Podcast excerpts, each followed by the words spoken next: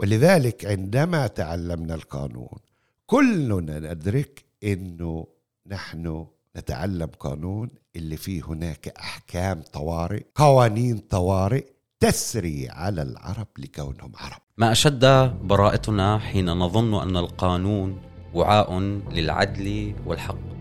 القانون هنا وعاء لرغبة الحاكم أو بدلة يفصلها على قياسه. بهذه الكلمات يصف الراحل الباقي محمود درويش نظام القانون الإسرائيلي.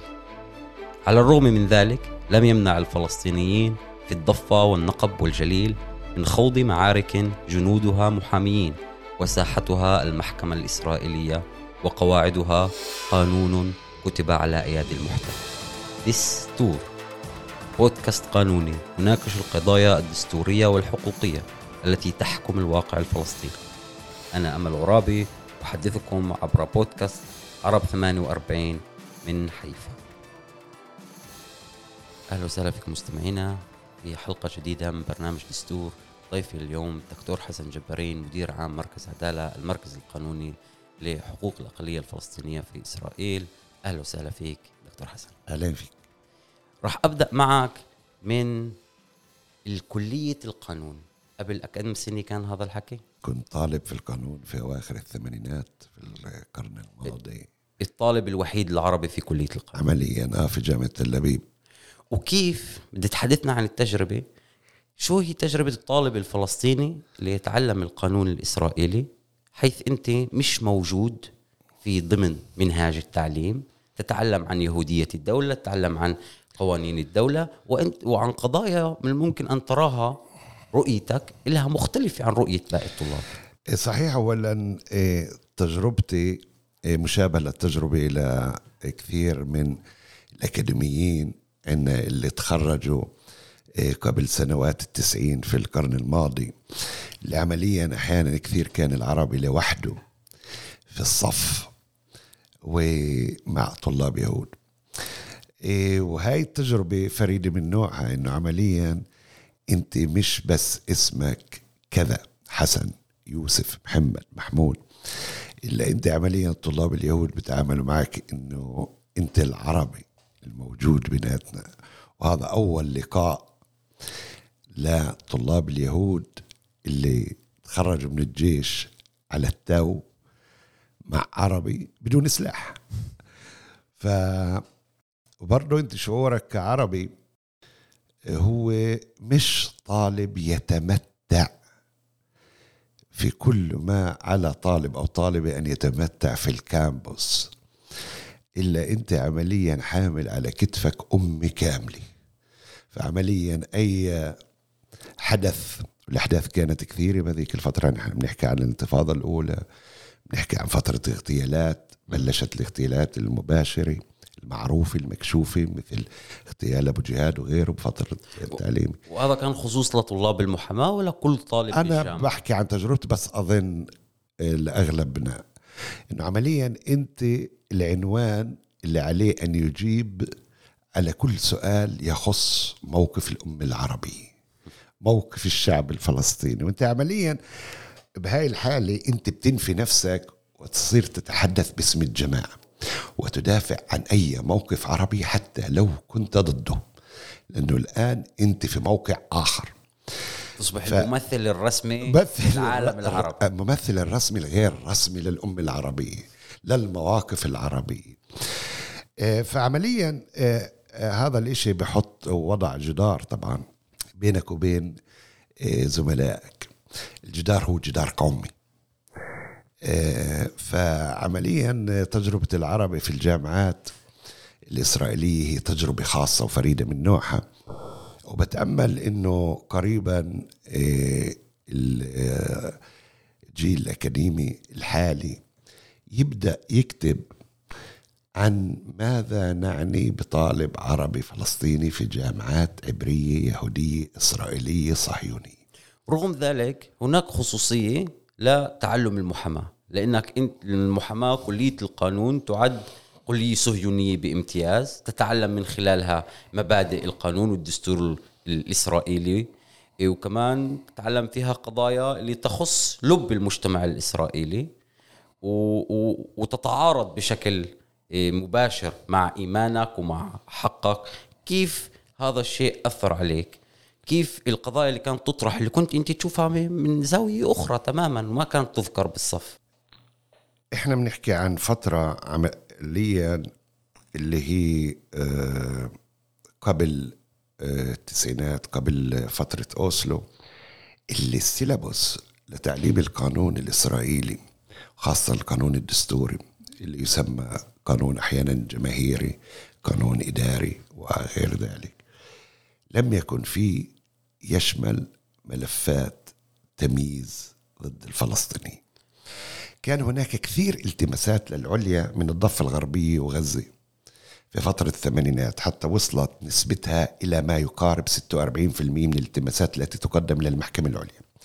ولكن هذه الالتماسات قرارات الحكم لم تدرس في السيلابوس آه، آه، في القانون الدستوري. التعامل مع القانون الدستوري هو القانون الذي يسير داخل الخط الأخضر لذلك عندما تعلمنا القانون الدستوري لم نلتمس عرب في دراسة لأنه ما كان أولا التماسات للمحاكم آه، الإسرائيلية وإذا كانت هناك كانت فترة الحكم العسكري والتعامل معها في المجال الفردي. فلان قدم التماس وقال إنه ممنوع آه، استعمال قانون طوارئ أو بند من بنود الطوارئ ضده. لذلك العربي غيب بشكل مباشر. ما ماذا حل عن هذا الغياب؟ حل عن هذا الغياب في كليات الحقوق التوجه الليبرالي. إنه القانون هو قانون محايد أعمى للألوان لا يعرف عربي ولا يعرف يهودي ولا يعرف رجل ولا يعرف امرأة. يجب عليه تنفيذ سياده سلطة القانون بشكل متساو هذا الحديث جميل في داخل كلية القانون ولكن أنت كعربي يعرف إنه القانون غير متساوي يعرف إنه القانون لا يفرق بين الألوان وهذا واقع صحيح. انت تعيشه. صحيح. هاي يعني أكثر واحد أدركني على هاي التجربة. هو أبوي. أبوي من الأوائل اللي تعلموا قانون في كلية الحقوق في الجامعة العبرية. فكان دائما يذكر ويقول إنه أنا لما تعلمت في كلية الحقوق في الجامعة العبرية وكانوا الأساتذة يتطرقون لسياده سلطة القانون والمساواة أمام القانون لم يدرك أحدهم إنه أنا عشان أطلع من الفحم للجامعة العبرية لازم كنت أخذ تصريح من الحاكم العسكري ومس ممنوع إلي أن أتجول حتى في القدس الغربية لأنه التصريح لا يسمح لي بذلك. وأنا الوحيد اللي كان عليه أنه يغادر القدس في وقت معين ويدخل إليها وقت معين. فهي التجربة عمليا هي تجربة لكل اللي تعلموا بهاي الفترة. إحنا هاي الفترة حتى اللي كنا بالثمانينات وبالسبعينات وبأوائل التسعينات كنا نحمل بشكل واضح تجربة الحكم العسكري نتداولها من أب إلى ابن. ولذلك عندما تعلمنا القانون كلنا ندرك أنه نحن نتعلم قانون اللي فيه هناك أحكام طوارئ قوانين طوارئ تسري على العرب لكونهم عربا وهذه لا تسري على اليهود. لذلك حتى وجودنا في جامعة تل أبيب البلد الليبرالية اليهودية أو الأكثر بلد ليبرالي في إسرائيل كنا مدركين جيدا مكانتنا. كنا مدركين إنه نحن نتعلم قانون إسرائيلي نتعامل معاه كقانون غريب. يعني مثل ما انت اليوم تروح تتعلم في أمريكا عن القانون الأمريكي. كلمة نحن وقانوننا وبالعبري عم يشبهتش لأنه ما كنتش تسمعها من طالب عربي في المحاضرات. ما كانتش ما في إمكانية أن يقول هذه الجملة. ولكن هذه الكلمة كانت تكون لجميع الطلاب اليهود. لذلك الغربة آه، كانت ناتجة عن تجربتنا. غربة مضاعفة. طبعا. غربة بانعدامك بوجود بالنص غربة بانعدامك بوجود بالمضامين وغربة بعدم إحساسك بأي انتماء. إنت تتعامل مع قانون غريب. بالضبط. وكلياتنا ندرك كل عربي إن كان عربي من أصل مسلم أو مسيحي أو درزي أو خادم في الجيش يعني لذلك ذكرت درزي مش من أجل الإقصاء. كان يدرك وهو يتعلم إنه في له خصوصية خاصة مثلا إنه أنا أنتمي إلى شعب صدرت ارضه ولا نتعلم ذلك في قانون الأراضي. لما نتعلم دور كورس عن الأملاك والأراضي لا يوجد تطرق إلى ما مرينا عليه. لذلك تعليمه كان آه، مع نفسية إنه نحن نتعلم الآن قانون ليس قانوننا بل هو استخدم ضدنا. مع ذلك نحن مغيبين. يعني عمليا أنت كطالب عربي تنظر للطلاب اليهود وتقول يا زملائي أنتم قاعدين تتعلموا قانون حتى مش قانونكم لأنه لا يتطرق إلى الأساس والأمور المركزية. لا يدرسونكم عن فترة الحكم العسكري لا يدرسونكم عن قوانين الأراضي اللي صادرت 76% من أراضي العرب. لا يدرسونكم عن الأوامر التي صدرت في هدم أكثر من 400 قرية عربية. لذلك أنا وأنتم متساويين. أنا غائب عن القانون ولكن أدرك غيابي والقانون الحاضر عندكم أنتم تتعلموه هو برضه ليس القانون. يغيب عنكم أشياء كثيرة. لذلك الطلاب اليهود برضو أصبحوا ضحية كمحامين. شيء آخر تتعلمه وتضطر أن تتعامل معه في كلية القانون هو قضية يهودية الدولة. الدولة يهودية وديمقراطية. هذا أول حصة في آه، كلية القانون. يهودية الدولة كيف تأتي على طالب سنة أولى بالمحاماة؟ مفروض يتعلمها مفروض كمان يقبلها على نفسه أو لو أو لا يقبلها ويتعامل معها كغريب. بس بدي أفاجئك أمل أنت تعلمت قانون اللي فيه أول دروس إسرائيل دولة يهودية ديمقراطية. أنا تعلمت قانون كلمة يهودية تقريبا لم تذكر في دروس القانون. على العكس القانون في فترة حاول يعرض نفسه إنه قانون ديمقراطي ليبرالي محايد للهويات. إيه، ولذلك كان التجديد إنه دولة إسرائيل دولة ديمقراطية. مسألة يهودية الدولة برز بعد أوسلو والتأكيد عليها برز بعد أوسلو بعد تبني شعار دولتين لشعبين. فهناك كانت ثقة قوية عند اليسار الصهيوني الليبرالي أن يكون دولة إسرائيل دولة يهودية ديمقراطية وهذا لا يعني أنه في تناقض. لماذا؟ لأن الشعب الفلسطيني سيكون له دولة فلسطينية لجانب دولة إسرائيل دولتين لشعبين. واثنين ثانيا إنه القوانين الأساس المركزية في إسرائيل اللي بلشت تأكد على يهودية الدولة هي كانت في بداية التسعينات وهي هاي القوانين الاساس هي اللي تسمى قوانين حقوق الإنسان هي اللي أدخلت مسألة يهودية وديمقراطية الدولة. الغرابة هون إنه إحنا لم نصطدم في هذا الشيء إحنا كنا مدركين للممارسات دولة إسرائيل كدولة يهودية. جيلك أكد تعلم وتعلم على تأكيد دولة إسرائيل كدولة يهودية. لذلك الفرق بين الجيلين إذا بنتعامل الأجيال تعليم القانون نحن جيل الذي ناقش إسرائيل وهاجمها نتيجة لممارساتها. الجيل اللي تلانا ناقش إسرائيل نتيجة لهويتها. لذلك أول كتاب عربي من أعظم كتب عربية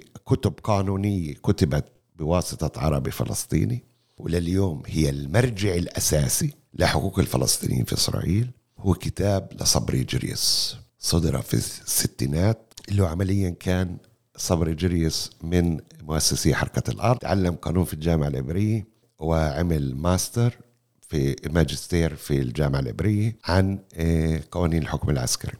والكتاب تاعه اللي هو مرجع مركزي اليوم وبقي. لم يذكر مسألة يهودية الدولة لأنه حتى دولة إسرائيل لم تعرف نفسها دستوريا رغم أنه عندهم الوثيقة اللي تسمى وثيقة الاستقلال تقول هذه دولة يهودية ولكن حاولوا يتلاشوا. شو السبب إنهم حاولوا يتلاشوا؟ وأنت بتقولي إنه التيار الليبرالي اليساري هو اللي أكد على يساريه الدولة ومش التيار اليميني المتدين. طبعا, طبعا.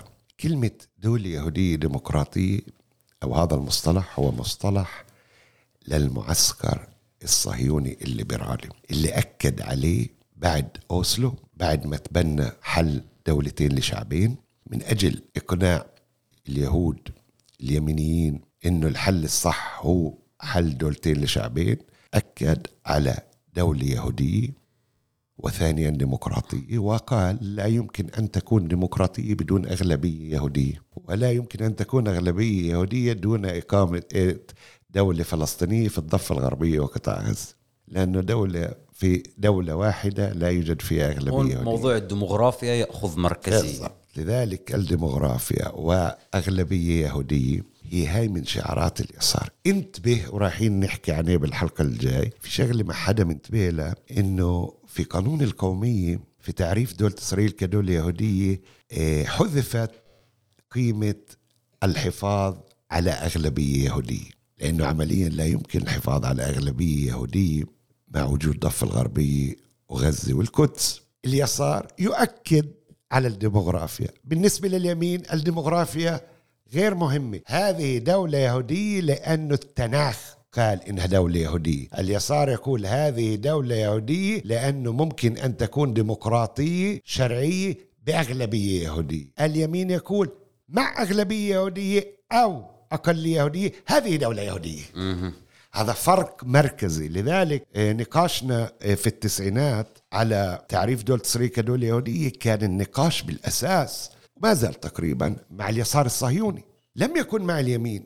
اليمين لم يهتم إذا الدولة دولة ديمقراطية أم لا وفقا لهذا التعريف. اليسار اللي كان مهم له تعريف دولة كدولة ديمقراطية ليبرالية ومن أجل أن تكون ذلك يجب الحفاظ على أغلبية يهودية. لذلك نقاشنا بالأساس كان وما زال مع اليسار الصهيوني. اللي حدث أنه بعد قانون القومية اللي ناقشونا من اليسار الصهيوني ودافعوا عن تعريف دولة كدولة يهودية ديمقراطية كانوا معارضين لقانون القومية. إحدى الأسباب لمعارضتهم أنهم لا يريدوا أن تقونن مسألة يهودية الدولة. سنعود لنتحدث بشكل موسع عن قانون القومية. بدي أعود معك كمان مرة إلى كلية القانون.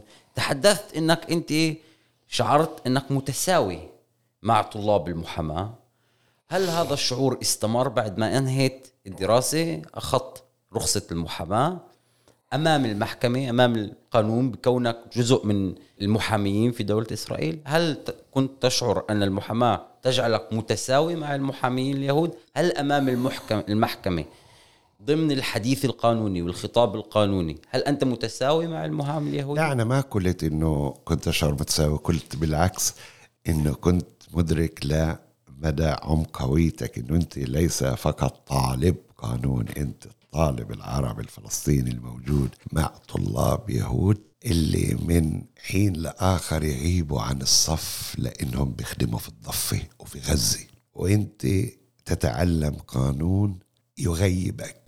لا تتعلم ولا تدرس قانون الحكم العسكري. لا تدرس قانون إيه، ممارسة مصادرة الأراضي وغير ذلك. قلت ليش المتساوم بيننا وبين اليهود؟ إنه أيضا هم تعلموا قانون اللي اعتبروه قانونهم مع غياب العناصر المركزية في هذا القانون. قلت أيضا أن الطالب العربي لا يستطيع ولم يستطع أن يستعمل كلمة نحن مثل ما ذكرها بروفيسور ميخائيل كرياني في إحدى كتاباته مثل ما يستعملها الطالب اليهودي. الطالب اليهودي كان يقول هذا قانوننا هذه دولتنا وكذا وكذا. الطالب العربي لا يستطيع أن يقول هذا دستورنا. فيما بعد المحامي العربي. أيوه.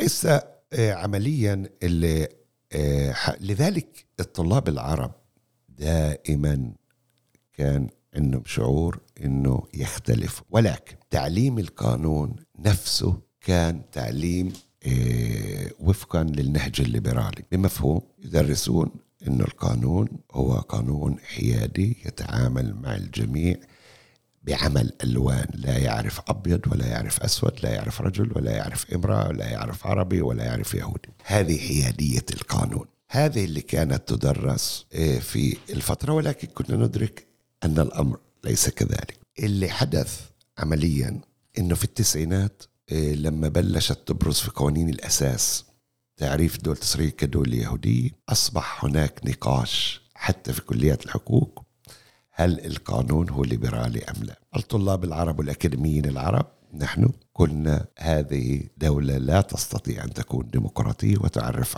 نفسها دولة اثنين. اليسار الصهيوني قال بالإمكان إيجاد التوازنات بينهم لذلك النقاش الهوياتي حول هوية الدولة والهوية الدستورية أصبح بشكل مباشر وعميق. بعد أوسلو بعد سن قوانين الأساس في 1992 ومع تعريف الدولة كدولة يهودية. حصل إنه دولة إسرائيل عرفت نفسها كدولة يهودية دستوريا وعلنيا وعلى بالقانون المكتوب في الفترة اللي العالم شهد سقوط الأبرتايد وسقوط جدار برلين وتغييرات دستورية في العالم حول ونحو لبرلة الدساتير حول إنهاء مرحلة في العالم اللي هي كانت مرحلة اضطهاد وتمييز مباشر في القانون ضد شعوب مختلفة. إيه، في مرحلة اللي الدساتير في العالم تعبر وتمر فترة تفكيك الجانب الكولونيالي تاعها. في هاي المرحلة بالذات إسرائيل تشرع إنها دولة يهودية. فطبعا واضح إنه هذا خلق نقاش وإحنا جينا بعدالة ضد هذا التصور القانوني وضد التصور الليبرالي الكلاسيكي الذي يقول بالأساس حرية الفرد يجب أن تكون مضمونة. تصورنا كان ومتأثر من الأدبيات اللي صدرت في التسعينات الأدبيات العالمية اللي بتقول حرية الفرد منوطة ومربوطة أيضا في احترام انتمائه الجماعي. لا تستطيع أن تكون فردا دون انتماء لذلك كان عندنا ربط بين الحقوق الفردية والحقوق الجماعية. عدالة برأيي وأقول هذا الشيء بفخر. أول مؤسسة عربية في العالم العربي تستعمل مصطلح الحقوق الجماعية ليس فقط فلسطين. يعني محبتي للتجمع عدالة استخدمت هذا الشيء قبل حتى استخدامه بواسطة الأحزاب إنه لا يمكن الحديث عن حرية الفرد دون الحقوق الجماعية. الحقوق الجماعية ولدت في العمل القانوني ومش بالعمل السياسي أنت بدأت في العمل القانوني. صحيح ولكن التصور هو تصور سياسي. اللي هو سنتحدث عن العلاقة ما بين العمل السياسي وما بين العمل القانوني تحدثنا عن العدالة ولكن حابين نسمع منك أكثر عن خصوصية العمل من أجل حقوق دستورية وقضايا دستورية. في واقع دولي التي حتى سنوات التسعين لم يكن هناك دستور. صحيح. حتى الآن ممكن القول أنه لا يوجد دستور في إسرائيل أو دستور كامل. صحيح. آه، ما كان حاجة الدستور انت بحاجه بالأساس آه، لإله إذا في هناك قوننه لممارسات آه، وهي القوننه تكون آه، في إطار قوانين مكتوبة وتريد إلغاء إبطال مطالبة بإبطال هذه القوانين العنصرية، لا يمكن إبطال قوانين عنصرية دون وجود دستور ليقول كل قانون عنصري هو باطل. ليش بإسرائيل فيش دستور؟ آه هسه في إسرائيل عندما أعلن عن قيام دولة إسرائيل في وثيقة ما تسمى وثيقة الاستقلال ذكر أنه يجب أن يكون دستور. وهذا إحدى الشروطات اللي كانت للأمم المتحدة بالاعتراف بدولة إسرائيل وإحدى الشروطات في قرار التقسيم أنه على الدولة اليهودية أن تكون يعني يكون لها دستور يحترم الحقوق الفرد للجميع. ولكن بن غوريون أدرك أنه قيام دولة إسرائيل هو قيام لدولة غير طبيعية يجب أن يستمر في العسكرة. يجب أن يستمر في الاحتلال. إحنا بنعرف أنه قرار التقسيم تحدث عن جغرافيا معينة اللي تعرف كدولة يهودية ولكن الجيش الإسرائيلي دخل الناصري ودخل حدود ما بعد إيه، ما حدد له إسرائيل لن تلتزم في قرار آه. التقسيم آه. واستمرت في ممارسة فلذلك كان واضح لمن غوريون أنه لا يمكن تثبيت دولة إسرائيل إلا بالسلاح وبالقوة. واضح له إنه لا يمكن قوننه القوه لا يمكن قوننه العسكره الحروب هي الجانب الوحيد الذي لا يمكن لا يستطيع أن يلتزم بقانون واضح. أنت تقوم في حرب تريد أن تنتصر في حرب مهما كان القانون. لذلك بن غوريون كان من المعارضين الأشداء لوجود دستور في دولة إسرائيل. إحدى الأسباب هو المسألة الفلسطينية. ثانيا أول تعريف لكل دستور يجب أن يعرف من هو المواطن. كيف يمكن تعريف المواطن في دولة إسرائيل عندما غالبية السكان تحولوا للاجئين وهناك قرارات للأمم المتحدة تقول حق العودة للاجئين. هل هذا الدستور يستطيع أن يأخذ شرعية دولية عندما يقول أنه لا يوجد حق للاجئين بالعودة؟ في حينه هاي صعوبة. هل هذا الدستور سيعرف الفلسطينيين الذين بقيوا كمواطنين متساويين مثل مثل اليهود. فلذلك كان واضح لبن غوريون إنه لا توجد حاجة لدستور في إسرائيل. نتيجة لهذه التعريفات. الدستور سيجبر ان يعرف من هو مواطن وبالتالي سيواجه المشكلة المسألة الفلسطينية. واثنين الدستور سيقوم بتحديد آه، قوة السلطة التنفيذية وإذا الحل هو العسكرة والاستمرار بالعسكرة والاستمرار بالاحتلال من يقوم بذلك هو السلطة التنفيذية. لذلك يجب أن تكون حرة طليقة بدون تحديدات من قبل المحكمة. ثالثا وهذا برضه مهم إنه الدستور قد يحدد علاقة الدين والدولة. وبن غوريون أراد أن تكون هذا قد يحدد أو الدساتير في العالم فعلا تحدد الدين. اجمالا اجمالا غالبية الدساتير تقرر العلاقة بين الدين والدولة. وهي قضية صراع في المؤسسة الإسرائيلية. إسرائيلية وبن غوريون أراد أن تكون هذه المسألة ضبابية. لذلك كان من المعارضين لوجود دستور. في هذا المجال أيضا أخذ دعم القوى الدينية في إسرائيل القوى الدينية في إسرائيل أيضا هي. ما كانت معنية في دسترة الأمور لأنه دسترة الأمور قد تمس في المناورات السياسية لإلها. لذلك دولة إسرائيل لغاية اليوم ما عندها دستور تقريبا بالإمكان قوله الدولة الوحيدة في العالم إنجلترا ولكن إنجلترا في وضعية ثانية اللي ما عندها دستور مكتوب آه، واضح والأسباب هي سياسية تخص المسألة الفلسطينية، يعني بدون المسألة الفلسطينية لا يوجد ولا سبب لدولة إسرائيل ما يكونش لها دستور، على العكس آه، غالبية اليهود الغربيين جاءوا من دول المدسترة ودول مع ثقافة قانونية راسخة ولذلك واضح إنهم يهتموا إنه يكون دستور. ولكن انه أنت تقيم دولة على خراب الشعب الفلسطيني والشعب الفلسطيني لم يستسلم بذلك ويستمر وسيستمر وهو مستمر في مطالبة في حقوقه. لذلك كان واضح إنه يجب تغيب الدستور طبعا بما إنه إحنا بفلسطين آه، عندنا تراث قصير من السلطة الانتدابية الإنجليزية متأثرين بها وإنجلترا ما عندها دستور فهذا طبعا بيعطي شرعية انه قد تكون دولة عادية وطبيعية دون أن يكون لها دستور.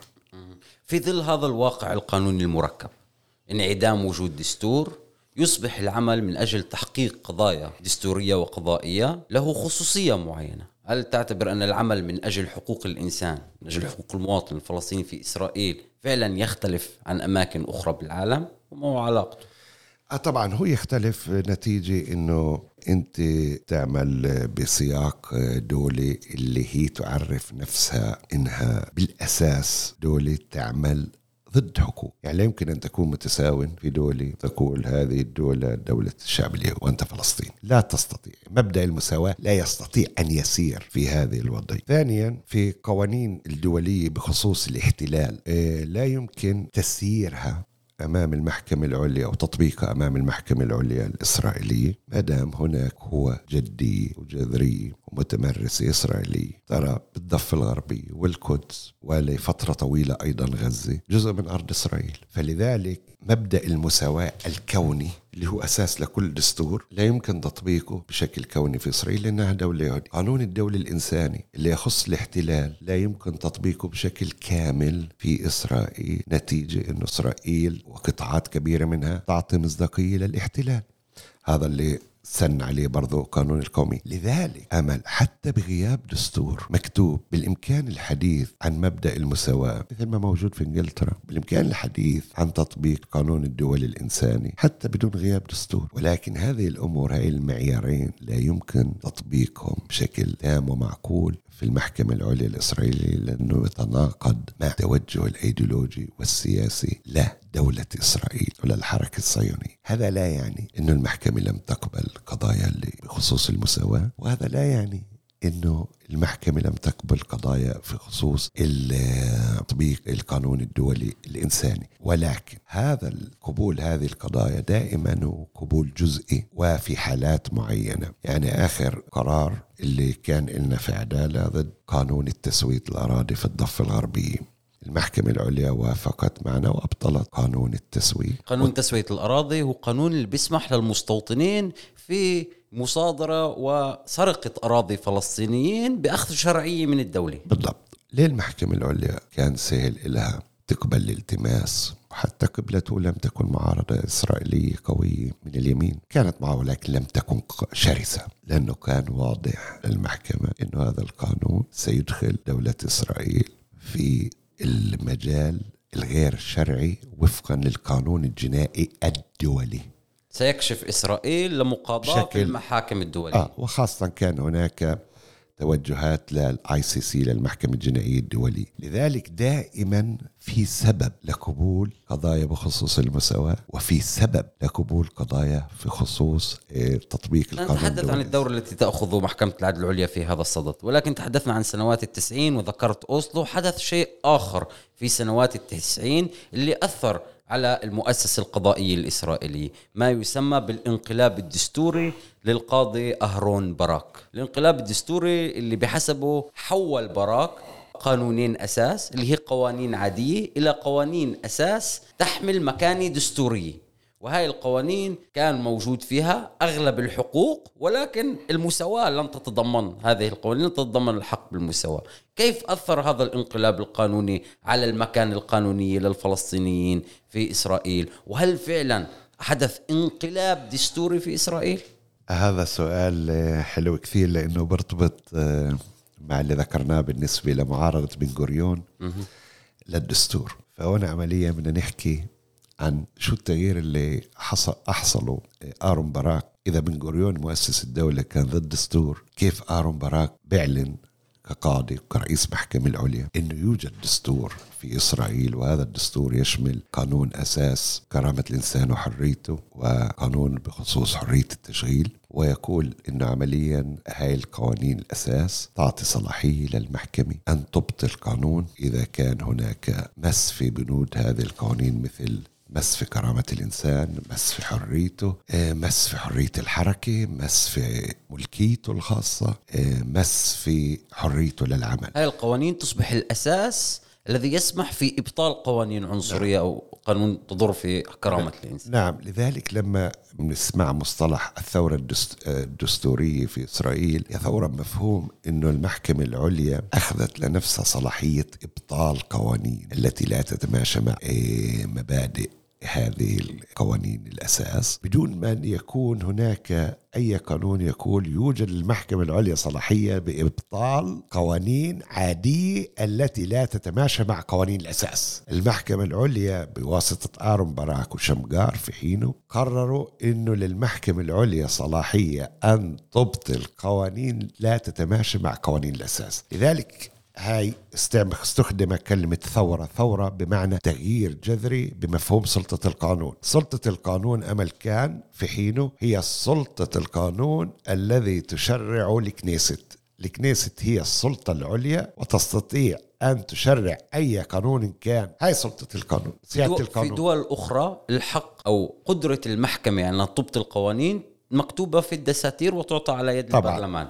صح. لذلك صار نقاش إسرائيلي داخلي ومستمر لغاية اليوم. يعود كل كم سنة يعود هذا النقاش ليظهر على الساحة العامة ويتساءل الناس من أعطى الصلاحية لمحكمة العدل العليا في أن تبطل قوانين صحيح إنه هون المحكمة العليا أخذت صلاحية لها دون أن يسنوا على ذلك ولا أي قانون أساس، لا يوجد قانون أساس يعطي للمحكمة العليا هذه الصلاحية، يعني المحكمة العليا لذلك قرار المحكمة العليا هو يعتبر قرار ثوري في المستوى الدولي، يعني إحنا لا نعرف عن محكمة في الدول العالم اللي أعطت لنفسها صلاحية دستورية دون أن تأخذ هذه الصلاحية من ما يسمى الشعب أو الدستور نفسه أو المشرع. لا يوجد قرار محكم. لذلك قرار آرون باراك وزميله شمجار في حينه أخذ صدى دولي وحتى يدرس في كثير من كليات الحقوق الأمريكية إنه كيف محكمة تسمح لنفسها أخذ سلطة من النوع خاصة الكليات الحقوق الأمريكية. هي كليات حقوق تتعامل مع الدستور وكأنه كتاب مقدس. وبالنسبة لهم إذا كان كتاب مقدس لا يمكن لأي أحد أن يأخذ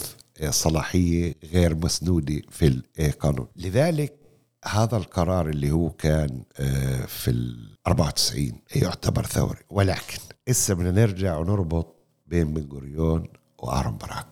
قلنا بن غوريون رفض رغم قرار التقسيم وقرار الأمم المتحدة أن يك على إسرائيل أن يكون لها دستور بعد الإعلان عن قيام دولة إسرائيل رفض أن تكون لدولة إسرائيل دستورا وخاصة لسبب يعود للمسألة الفلسطينية. ولأسباب سياسيه آرون باراك كان سهل له إعلان دستور نتيجة للمسألة الفلسطينية لأنه إحنا بنحكي عن فترة حكومة رابن فترة أوسلو والشعور بأنه المسألة الفلسطينية على شفا حفرة من الحل مش من الموت.